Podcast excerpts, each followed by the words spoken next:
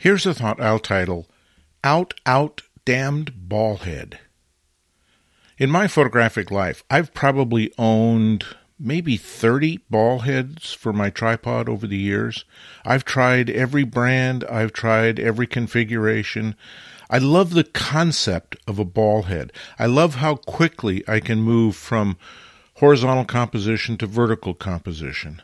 I love that I can loosen one knob on a ball head and adjust every axis of the camera, and then one knob to cinch it down. The concept of a ball head is beautiful, and I've used it for years.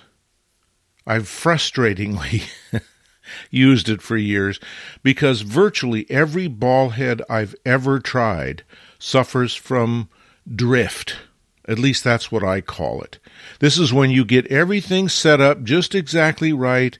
The composition is perfect.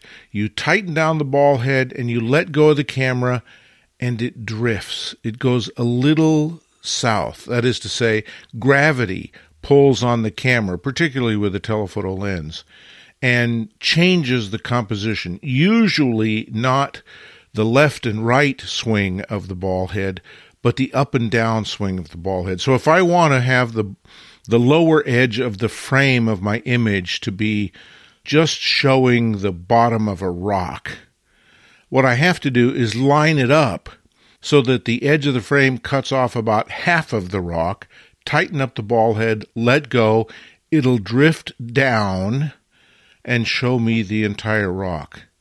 Well, sometimes. And if not, then I have to do it again and do it again and do it again and do it again. Out, out, damn ball head.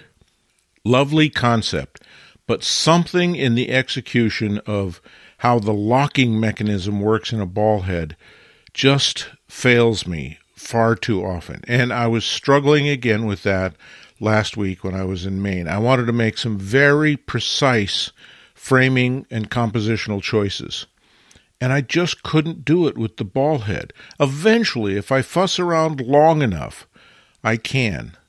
But it's that fussing around that's bothersome. It's equipment getting in the way of my creative process. It doesn't change the way I see the, the scene and how I want to compose it.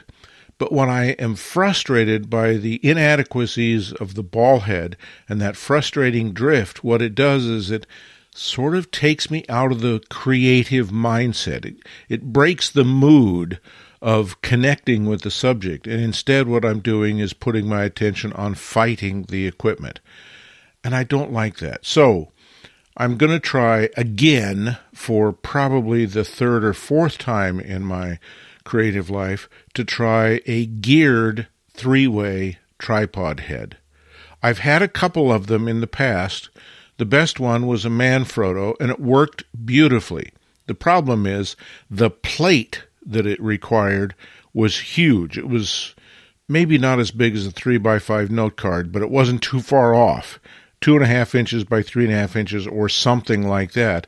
And I had to have that plate on the bottom of my camera. And when I wasn't using a tripod, it sort of gets in the way. So that's the best one, but I eventually sold that. So I'm back searching KEH and B&H for a reasonable looking geared tripod head that will allow me to do fine adjustments and not have any drift.